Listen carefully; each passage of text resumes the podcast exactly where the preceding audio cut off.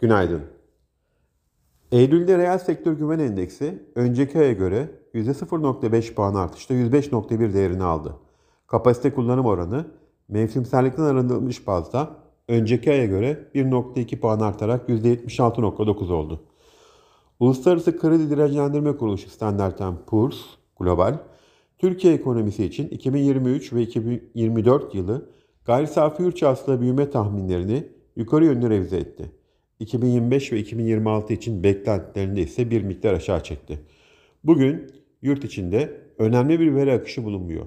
Yurt dışında Richmond Fed İmalat Endeksi ve Conference Board Tüketici Güven Endeksi verileri takip edilecek. Bu sabah Asya piyasaları ve Amerika'da vadeliler hafif satıcılık seyrediyor.